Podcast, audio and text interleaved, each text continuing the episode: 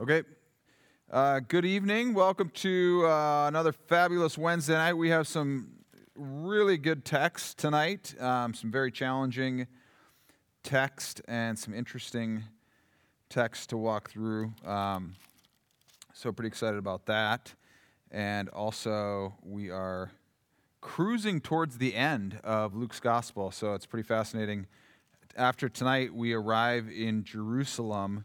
Um, which feels like we just we just kind of got started on our way to Jerusalem. So uh, let's pray, and then uh, we'll jump into the text.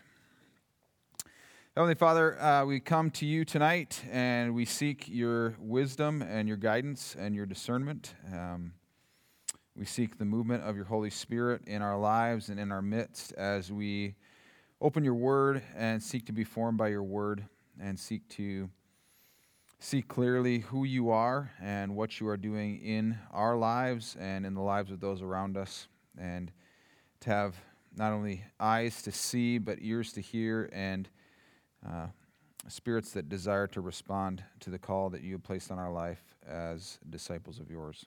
So be with us tonight, be with our conversations. Uh, Lord, I just pray that you be with all those folks that are ill tonight in one way or another, and just pray uh, as we hear of your healing capacity, for your healing touch on those folks. In Jesus' name, amen. All right, so here we are, uh, the 11th verse of chapter 17. Um, 11th verse of chapter 17. We're going to go through uh, 1927, right at the beginning of uh, Jesus' entrance into Jerusalem. So, as we know, uh, Luke tells us, on the way to Jerusalem, he was passing along between Samaria and Galilee, and as he entered a village, he was met by ten lepers who stood at a distance and lifted up their voices, saying, Jesus, Master, have mercy on us.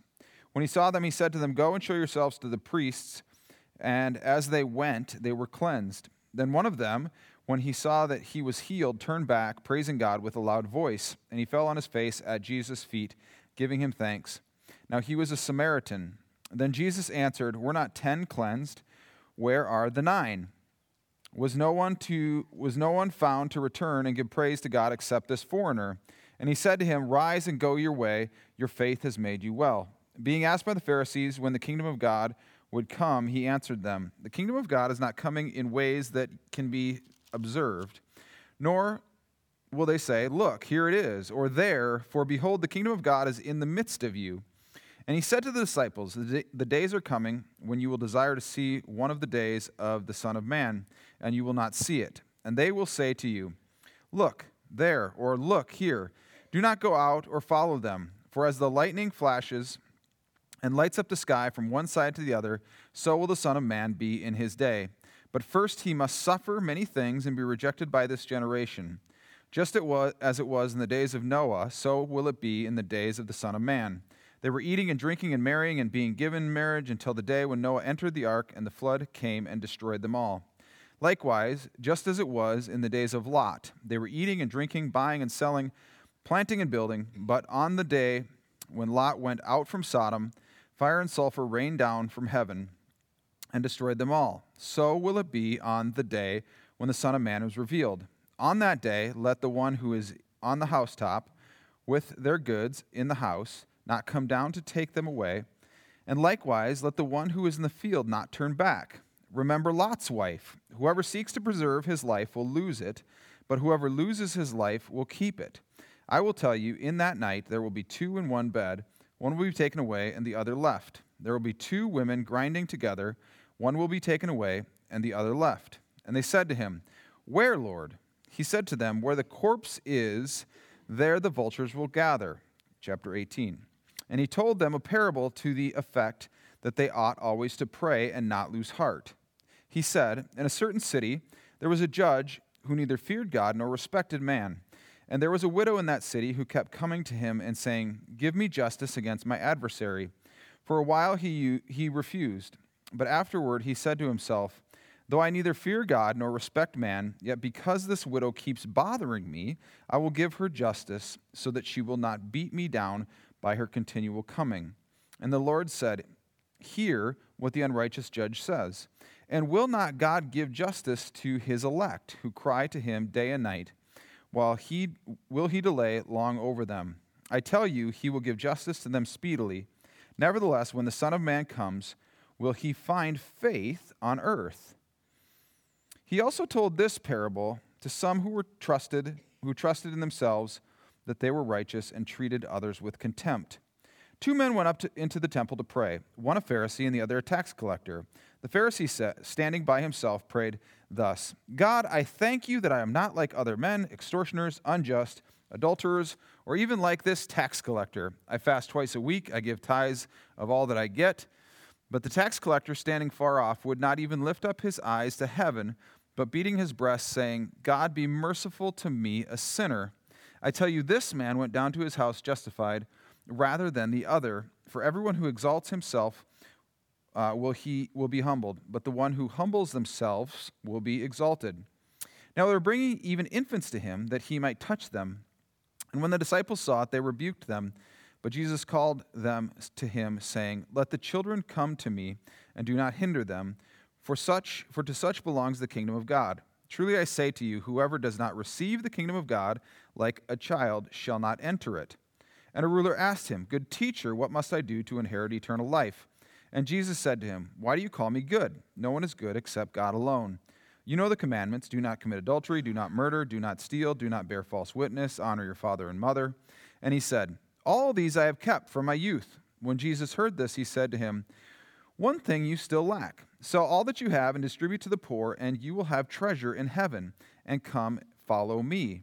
But when he heard these things, he became very sad for he was extremely rich. Jesus, seeing that he had become sad, said, How difficult is it it is for those who have wealth to enter the kingdom of God. For it is easier for a camel to go through the eye of a needle than for a rich person to enter the kingdom of God. Those who heard it said, Then who can be saved? But he said, What is impossible with man is possible with God. And Peter said, See, we have left our homes and followed you. And he said to them, Truly I say to you, there is no one who has left house or wife or brothers or parents or children for the sake of the kingdom of God who will not receive many times more in this time and in the age to come eternal life. And taking the twelve, he said to them, See, we are going up to Jerusalem, and everything that is written about the Son of Man by the prophets will be accomplished. For we will be delivered, he will be delivered over to the Gentiles, and will be mocked and shamefully treated and spit upon. And after flogging, him, they will kill him, and on the third day he will rise. But they understood none of these things. This saying was hidden from them, and they did not grasp what was said. As he drew near to Jericho, a blind man was sitting by the roadside begging. And hearing a crowd going by, he inquired what this meant. They told him, Jesus of Nazareth is passing by. And he cried out, Jesus, son of David, have mercy on me. And those who were in front rebuked him, telling him to be silent. But he cried out all the more, Son of David, have mercy on me. And Jesus stopped and commanded him to be brought to him. And when he came near, he asked him, What do you want me to do for you? He said, Lord, let me recover my sight. And Jesus said to him, Recover your sight, your faith has made you well. And immediately he recovered his sight and followed him, glorifying God. And all the people, when they saw it, gave praise to God. He entered Jericho and was passing through, and behold, there was a man named Zacchaeus he was a chief tax collector and was rich, and he was seeking to see who Jesus was. But on account of the crowd, he could not because he was small in stature. So he ran on ahead and climbed up into a sycamore tree to see him, for he was about to pass that way. And when Jesus came to that place, he looked up and said to him, Zacchaeus, hurry and come down, for I must stay at your house today. So he hurried and came down and received him joyfully. And when they saw it, they all grumbled. He has gone in to be the guest of a man who is a sinner. And Zacchaeus stood and said to the Lord, Behold, Lord, the half of my goods I give to the poor, and if I have defrauded anyone of anything, I restore it fourfold. And Jesus said to him, Today salvation has come to this house, since he is also a son of Abraham. For the Son of Man came to seek and to save the lost. As they heard these things, he proceeded to tell a parable because he was near to Jerusalem, and because they supposed that the kingdom of God was to appear immediately. He said, therefore, A nobleman went into a far country to receive for himself a kingdom and then return. Calling ten of his servants, he gave them ten minas and said to them, Engage in business until I come. But his citizens hated him and sent a delegation after him, saying, We do not want this man to reign over us. When he returned, having received the kingdom, he ordered these servants to whom he had given the money to be called to him, that he might know what they had gained by doing business. The first came before him, saying, Lord, your mina has made ten minas more. And he said to him, Well done, good servant. Because you have been faithful in a very little, you shall have authority over ten cities. And the second came, saying, Lord, your mina has made five minas. And he said to him, And you are to be over five cities. Then another came, saying, Lord, here is your mina, which I kept laid away in a handkerchief, for I was afraid of you, because you are a severe man. You take what you did not deposit, and reap what you did not sow. He said to him, I will condemn you with your own words, you wicked servant. You knew that I was a severe man, taking what I did not deposit and reaping what I did not sow. Why then did you not put my money in the bank, and at my coming I might have collected it with interest? And he said to those who stood by, Take the mina from him and give it to the one who has the ten minas. And they said to him, Lord, he has ten minas. I tell you that to everyone who has, more will be given, but from the one who has not, even what he has will be taken away. But as for these enemies of mine, who did not want me to reign over them, bring them here and slaughter them before me. And then next is the triumphal entry. So we've been walk, walking through this process of Jesus uh, moving towards Jerusalem because we know that he needs to get to Jerusalem so that uh, he can be crucified there. He knows that. He's been telling everyone that. He has his face set towards Jerusalem. And so if you notice as we go throughout this section, there's uh, a cadence that's happening, and the story is starting to pick up pace, and also the uh, locations are ticking off uh, regularly where we've had certain sections where there have been no reference to a location. Here we get uh, these various locations. And he starts with uh, they're going along, and these 10 lepers come up to him, and they are seeking to be healed. Now, it's interesting because he sends them away to show themselves to the priests, and he doesn't actually heal them. When are they actually healed? when they go. He says, Go to the priests. And so it's not till they become obedient to the process of going that they, in fact, are healed. So there is this interesting interplay between listening to what Jesus is commanding and following through, and the result of the thing that one is looking for. In this case, that these individuals would be healed. But what ultimately has made them well in verse 19? Their faith, yes. And what did the disciples pray for last week? Increase our faith. And so we see in this section this huge importance around faith and what faith is trying to do. And right after this, there becomes this very fascinating section uh, from the Pharisees asking Jesus about the kingdom of God.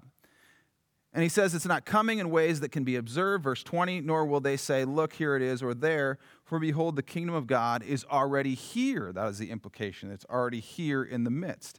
And notice how the Pharisees, they want to know the answers, yet they are unwilling to see truly what is happening. And then he turns and he addresses this next section to his disciples. And this next section provides, well, frankly, just a lot of confusion.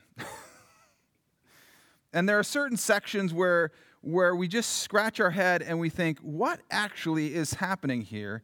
And in particular, there becomes a, fascinating thing around apocalyptic literature and times discussion what's actually happening what's going to happen when the son of man comes what's it going to be like when's it going to happen what's going to be involved and there can become this um, shall I say, obsession with trying to figure out when is this going to happen or what does it look like. And Jesus has already said, you're not even going to know what it's going to look like because what we think it's going to look like is not what it's going to look like.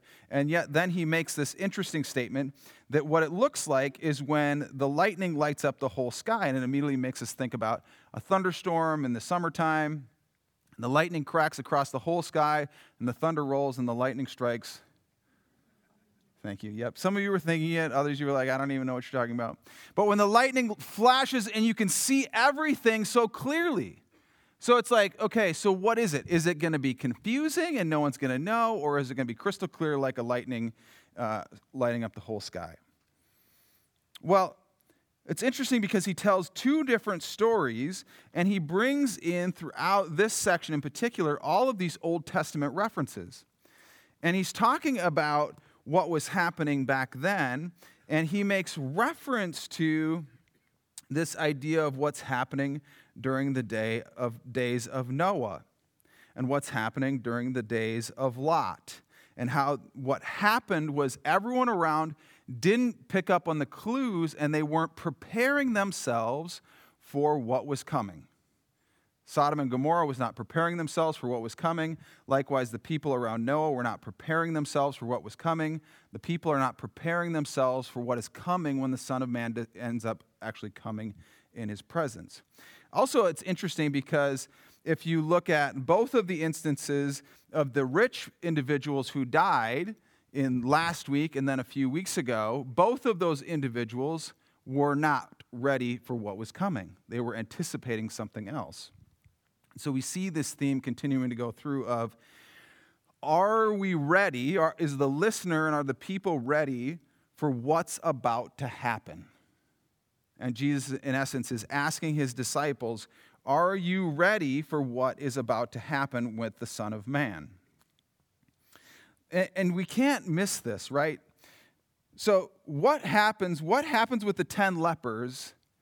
Jesus says, What? So he sends the 10 away, they're healed, but before they get to the priest, what happens? One comes back, nine don't come back, they're applauded, they're, or he, he applauds the one for his faith. And then he turns around and he tells a story about when turning around is actually not a good thing. I mean, the irony that happens in some of the interplay here, right? Lot's wife, they're walking away, and it's like, don't turn around. And she's like, I just want to get a quick glimpse. And then poof, pillar of salt, right? And it begs the question did she not believe the instruction of God that she was to not turn around? In essence, did she not have faith that if she turned around, something would happen. It seems to be the case that she lacked faith in the instruction and she thought, I could turn around. It also brings up, if you remember back to the section where Jesus says, No one puts their hand to the plow and looks back. This idea of once we set our face towards following Jesus, there's no looking back, there's no turning around. And so there's these interesting little drips of story that happen. And, and then we get this just again, this such a confusing phrase around uh, this person um, who's on the rooftop and people in their beds. The point is, whoever seeks to preserve their life will lose it, but whoever loses their life for my sake will keep it. But we take such a tiny little section and we make whole franchises out of it. You know, it's like the the old picture like anybody seen Thief in the Night, right? Terrified people for like their whole lives around what's going to happen in the end or like you're hanging out with your friend in this you know this really cheesy Christian movie and then poof your friend's clothes are immediately folded perfectly even though you knew your friend never folded their clothes. They were always just in a bundle and their shoes are like right on top. Like when Jesus comes, just like poof, clothes gone, clothes there, person gone. Here's where it comes from. And we just take like this teeny tiny little text and we just run with it. We don't know. and we aren't supposed to know. The point is, are we prepared? Are we prepared for what is coming? And Jesus is trying to get his disciples, because again, they're going to Jerusalem for what? For him to be crucified. Are the disciples prepared for what is coming ahead? And then he gives us this, this parable uh, about the persistent widow seems to be um, seems to be just completely out of place, except for the fact that what do we hear with the uh, blind individual? How does the blind individual get to the front? His persistence. And so when we look at the, the parable of the persistent widow, we think, how does this fit? Except it fits perfectly because this person is this representation of do we have faith that God is who he is and is going to do what he says he's going to do? And so this persistent widow keeps going back, going back, going back, trying to get justice for herself. And in this case, Jesus says, and if you think that is interesting, how much more will God take care of his people? And then he tells another parable. He's like parable after parable after parable. And this parable happens to be one of my uh, favorites from Luke's gospel. And he has this interesting contrast of the tax collector, of the, uh, the Pharisee and the tax collector. And again, what we see throughout Luke's gospel is the comparing and contrasting of different characters, and Jesus does it for us. So the Pharisee, as we've talked about seemingly at nauseum, they're a particular type of individual. Not all Pharisees are bad, but most of them seem to have a challenge, and they get used as kind of the proverbial punching bag. And so Jesus says, Look at this Pharisee. Go, he goes to the temple, and what does he do? He brags about himself. I mean, I'm just this great follower of Jesus. I mean, look at me. Uh, you know, I give all this money away. You know, I practice fasting. And, and in fact, God, I'm thankful that I'm not like that person over there. Which hopefully we don't have any of those videos. Have you recorded your Thanksgiving video yet? If you haven't, or if you have and you did that, maybe Christy could edit that out. And then who is there? Who is the foil? The tax collector. We keep going back to this person who is seen as this character, this tax collector is this category of character. And all he says is, God, be merciful to me, a sinner. And I know this is for some of us, this becomes a challenging thing because uh, we have grown up in traditions where um, we got this thing in the bag. Like when we talk, January, our first book for reading group uh, was deeper, and there was a, a, a, whole chapter on despair and how uh, we should think about the reality of our sin in a much greater detail. No one was really into that chapter at all. Like, really? Like, I get it. And yet, we see this, this example of Jesus lifting up this person about when we come to, the, to God, when we come into God's presence, how do we carry ourselves? How is it that we carry ourselves? In this case, this person doesn't even want to enter towards the front, he stays at the back and he doesn't even lift up his head. He recognizes the need, the need that he has for a Savior, and he says, God, be merciful to me, a sinner. And Jesus says, This is the posture that we should bring when we come to God. It's not that we have to think that we are terrible, horrible, no good, very bad people.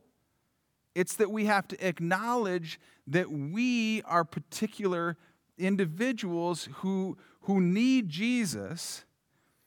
And I know we've talked about this a little bit before, but do we see Jesus as this like super approachable buddy? Or do we see Jesus in his true sense of this person who is the second person of the Trinity, who is fully God and fully man, worthy of worship, and who we should have reverence for when we approach him. Because we've seen it over and over and over and over and over again. You know, we talk about, er, you know, a few weeks ago we talked about the banquet and the people that sat in the prominent seat. Now we see it, and then they were asked, Excuse me, sir, you're in the wrong seat. You need to move to a different seat. Now, in this case, Jesus is saying it again. Think appropriately about who you are in light of who God is.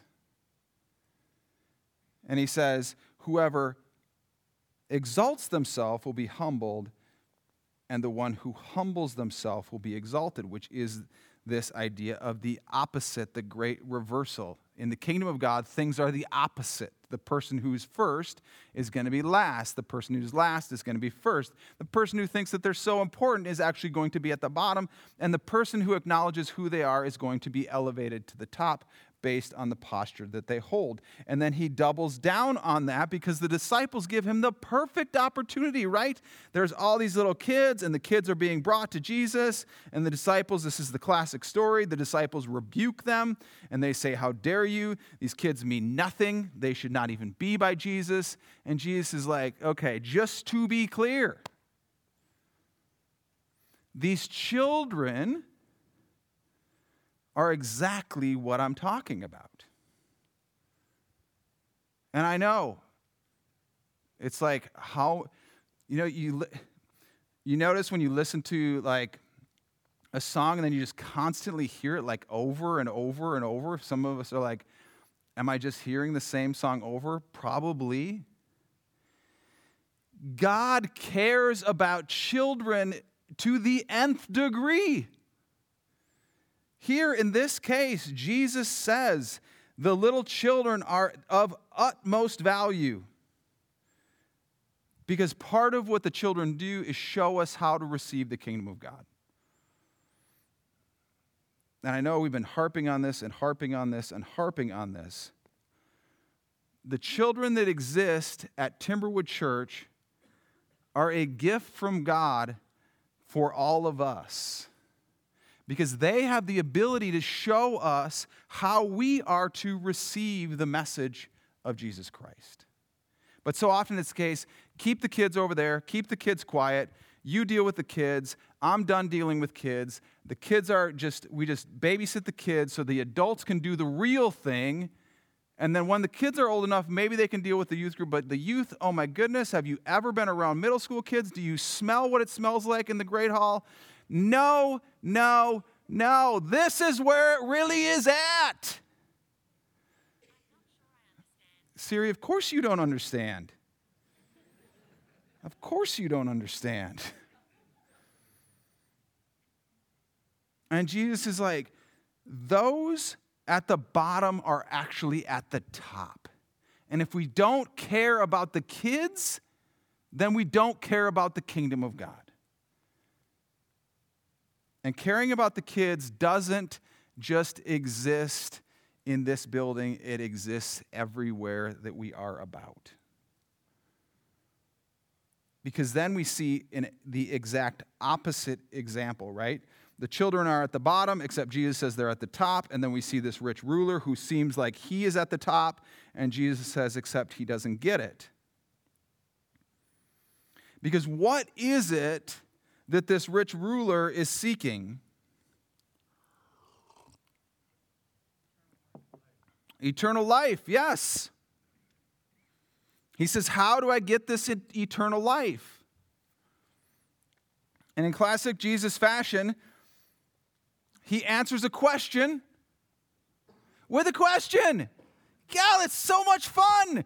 If you want to be more like Jesus, answer more questions with questions. People love it. I tell you, they love it.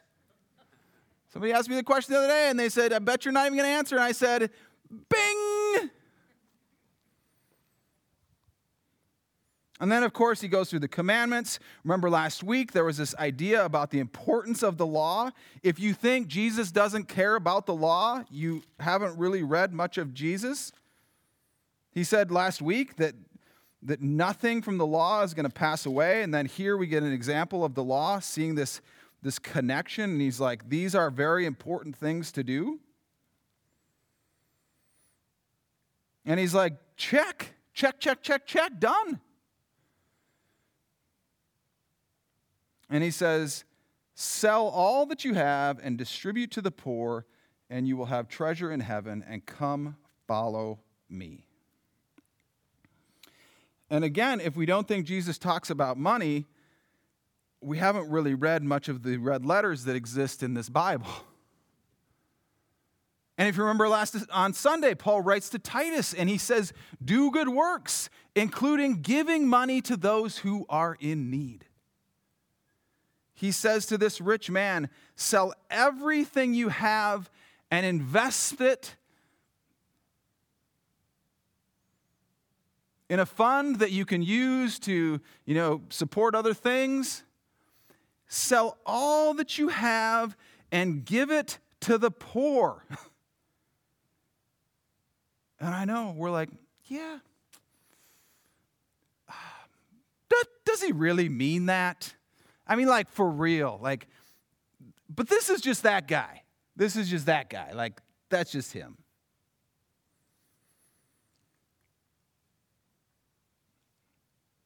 And Jesus says, because he goes away sad, how difficult it is for those who have wealth to enter the kingdom of God. Why is that? Why is it the case that the person who has everything has a hard time grasping the reality of the kingdom of God? Because the next story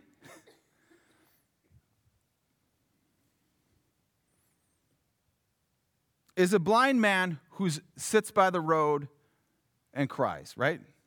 There's some, there's like back to back really great songs here, right? Blind Man, Zacchaeus, right? Super good. Funny there's no rich ruler songs like sell everything you have and give it to the poor. I haven't seen that like on a refrain on a Sunday morning. But remember back, way back in Luke 6, who are the advantaged people in the kingdom of God? Blessed are the poor, yes, because in the kingdom of God, everything is upside down. And so we have this upside down kingdom where the guy who has everything seems to be the man in perfect position. And Jesus says, No, you're actually in the worst position because the things that you have in this life are impeding your ability to grasp the kingdom of God in this life and in the life to come. And we've seen these people over and over and over. And if we haven't been paying attention, the last person you want to be in Luke's gospel is somebody who has money. Like if we're selecting, we're having a draft, okay, like just for funsies, like December 20th, we're going to all get together because we're not going to do like a normal night. We'll have a draft of characters from Luke, and we'll just randomly select first pick don't pick a rich person. Because a few weeks ago, guy has a bunch of stuff, storehouses galore. What happens? He dies that night, dead. Last week, dude has a bunch of stuff. He's got a guy sitting outside his gate that he doesn't uh, appreciate. What happens? He goes to hell. Oh, my word. Now we have this guy, rich guy. Goes away sad. And notice Jesus says it's not that it's impossible for a rich person to enter the kingdom of heaven, it is very hard because the grip of the things of this world, and, and we haven't even covered all of the other references to how money works and how our things work. And spoiler alert, what's the one thing about Zacchaeus that we're like, how does that fit? And it's not because he's a tax collector. Well, he's short too, but we're not, we're not like, this isn't a, there's like ageism and then there's like altitudism, like lengthism. What would that be? He's rich. You're like, hard for a rich person to enter the kingdom of heaven. Zacchaeus is given salvation. You're like, what is it? Is it this, Zacchaeus? Is it this? What is it?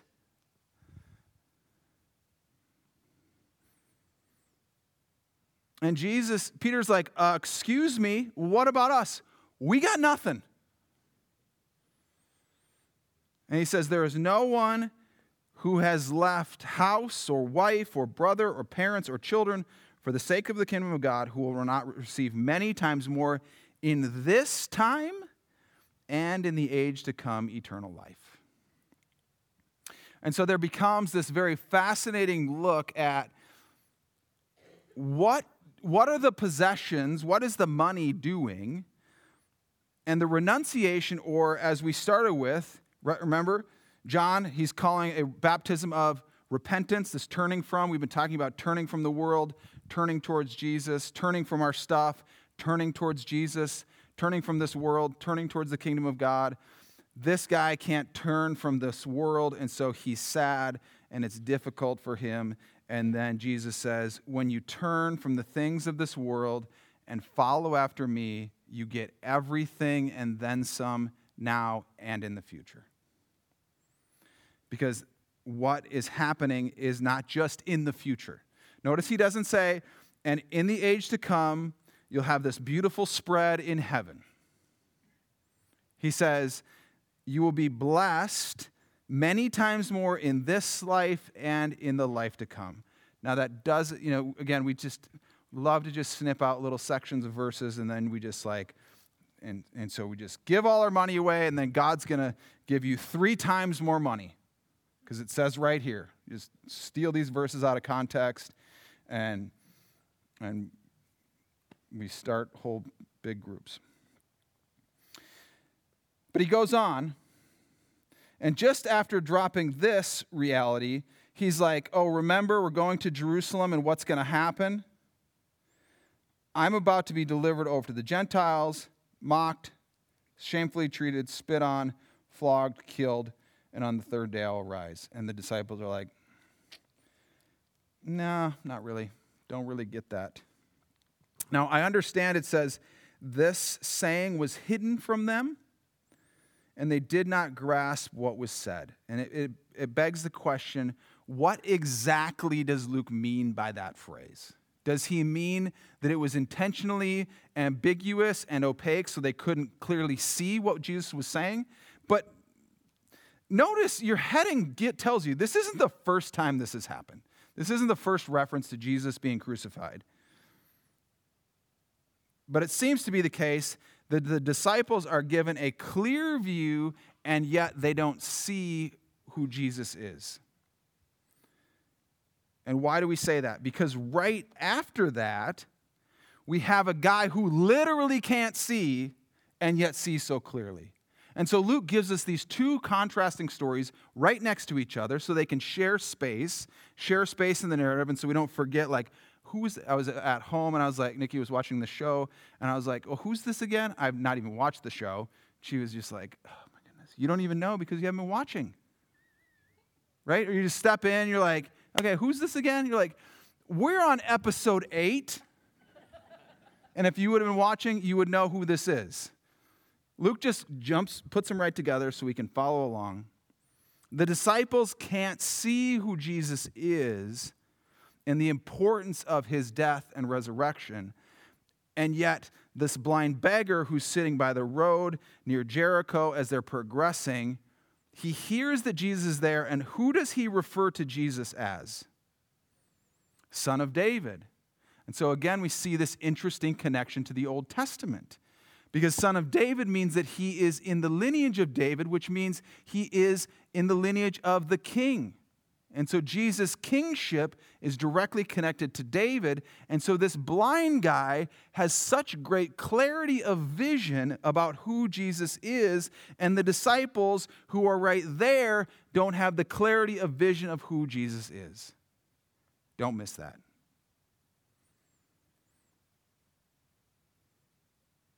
And notice he doesn't just ask once, he persists, and they try to rebuke him.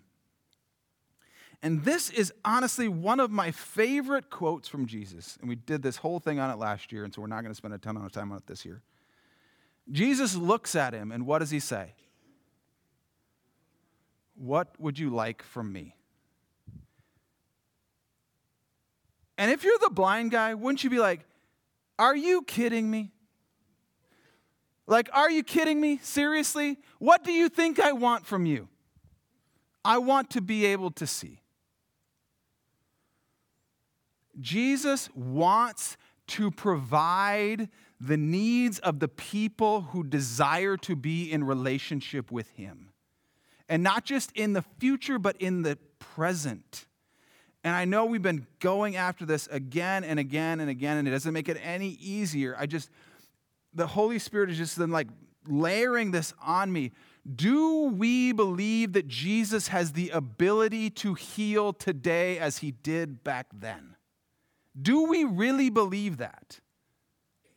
And if we really believe that, would it affect us? Would it affect how we pray? Not would we affect us going to the doctor and that you're like, okay, now you're getting weird. Not that, but would we really, would it affect how we pray?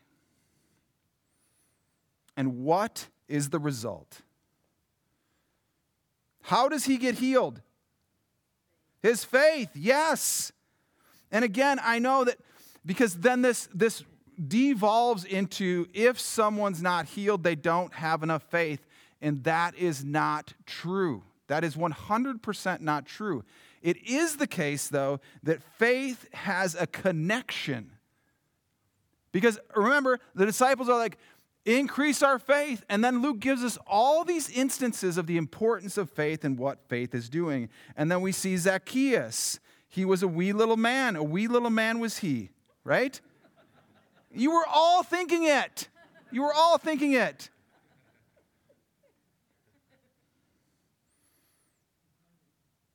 He climbs. What, what did Zacchaeus want? Verse 3. He wanted to see who Jesus was. And so he puts forth the effort. He gets up into the tree, and what happens? Jesus calls him and he says, We're having dinner at your house. Imagine what Zacchaeus' wife would have thought when, she, when he brings Jesus home. Oh my goodness. Hey, babe, we have a guest and it's Jesus. Boom. Thank you. She's like, Great, I don't have to cook. He'll take care of it. Jesus, fish and loaves. This is what I got. It's like kitchen rescue.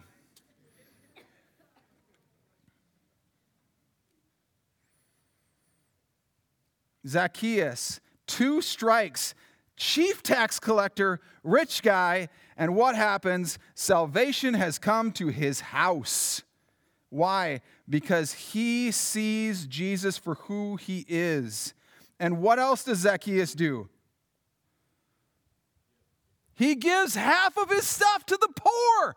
Half. We're not talking 10%. He says, I give half to the poor.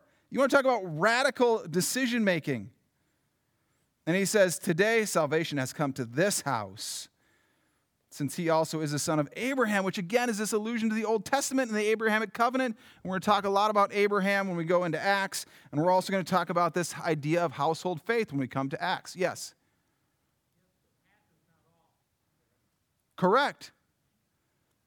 Jesus doesn't ask him to give all.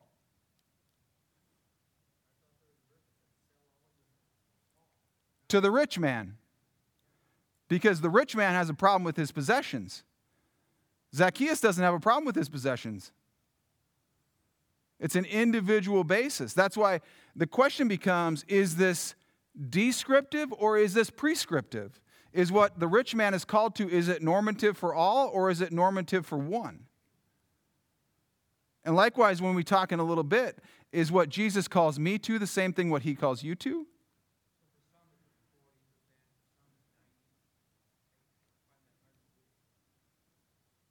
Well, in one instance, someone's called to give all, and then right after that, someone's called to give 50%. And so, what's the next instance? We don't know.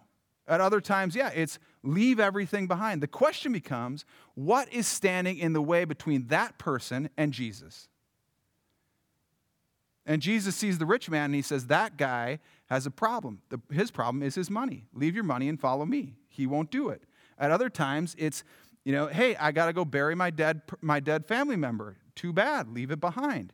The idea here is you have to have total and complete commitment to Jesus Christ no matter what the world tells us to do. And that is what constantly happens. Yeah, it's baffling. It's like, what in the world? Why does Zacchaeus get to keep 50% of his stuff? I don't know. Zacchaeus has an immense amount of faith, and, is, and Jesus says, I like what you're doing. You desire to be in relationship with me? Keep it up. Salvation has come.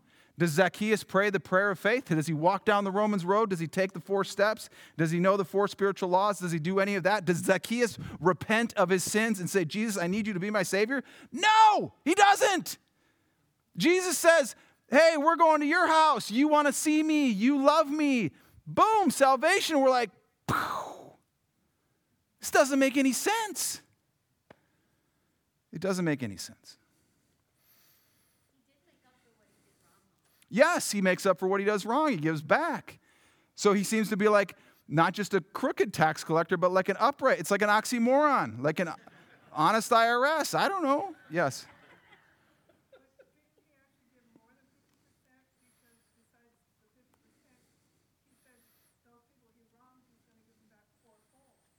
Yeah, so how much? Where's Russ at? So we have a math. Russ, where's Russ? We have a math problem, right? Zacchaeus has x. He gives x, uh, half x plus 4 times y. How much does Zacchaeus have at the end of the day? Well, but he, he didn't realize it, and so he's trying to make an amends. What did we say last week? What does Jesus say last week? If your brother or sister sins against you seven times in one day, forgive them seven times. Zacchaeus says, When I make a, a screw up, I fix it, and I don't just fix it, I fix it fourfold.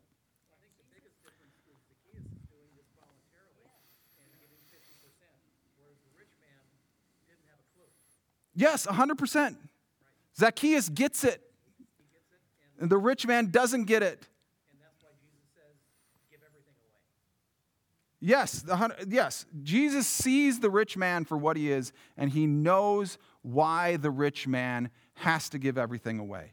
And the question becomes, which we, it's not a question tonight because it is so personal, and we don't even want to have the conversation with the person we look at in the mirror.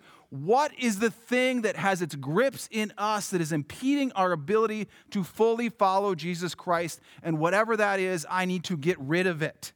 No one wants to have that conversation, not with ourselves or with anyone else. And that is the problem with the rich young ruler. That is the problem with the rich young ruler. Oh man, we got two minutes. We got two minutes to talk about the most important part of this whole passage. So we have this peculiar story, and Jesus tells this story about this nobleman who leaves and goes off to this far country, and he gives a certain amount of things to three people. And he says, I'm going to be back. I'm going to entrust these things to you.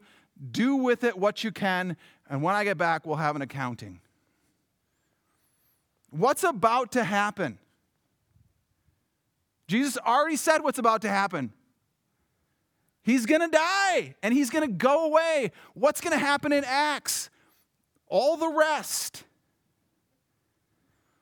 And so Jesus looks at these people, and one person has been given, they've all been given the same thing, right? And one person says, God has blessed me with X, I'm going to get 10x. I'm going to do everything I can to get 10x in the things that God has given me. And one person says, That's a big task. I'm going to do everything I can, and I come up with 5x because I want to multiply what God has given me. And one person is like, I'm going to dig a hole because I'm not sure I want to do anything. I don't want to screw up. I don't want to take any risks. I don't want to do anything. And the person who has one makes 10, commended. The person who has one makes five, commended. The person who has one and is terrified to make a mistake gets nothing. Thank you, Willy Wonka. Right? You lose, you get nothing. And the question becomes what are we doing with the things God has given us? We've seen it over and over and over and over. We just had a story about Zacchaeus and what he does with his stuff. And then Jesus follows it up with a story and says, I'm going to go away to a far off country where I will be king. And when I come back, there will be an accounting for what have you done with the things that I've given you. And there is this super challenging thing because for some of us, we become crippled in fear about making a mistake and screwing up. And so we take what God has given us and we hoard it away and we bury it in the backyard because we don't want to screw it up.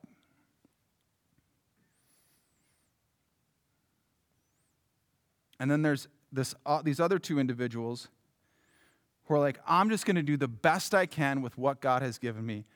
And if I screw up, I screw up. But God is gracious and merciful and loving. And I have to at least try. And Jesus says, Blessed are you. Wonderful job. You have tried and you have had success, and you will have more success. And I know for some of us, our threshold for risk, it's like the old, this ketchup is really spicy. You know, it's like this stair is really high to like jump off of. And this story about these minas is when Jesus leaves and goes off to the far country and he comes back, will we be prepared and what will we have to show for the things that God has entrusted to us? Will we have taken what he's entrusted to us and multiplied the kingdom of God? Or will we have been so afraid to make a mistake that we don't do anything?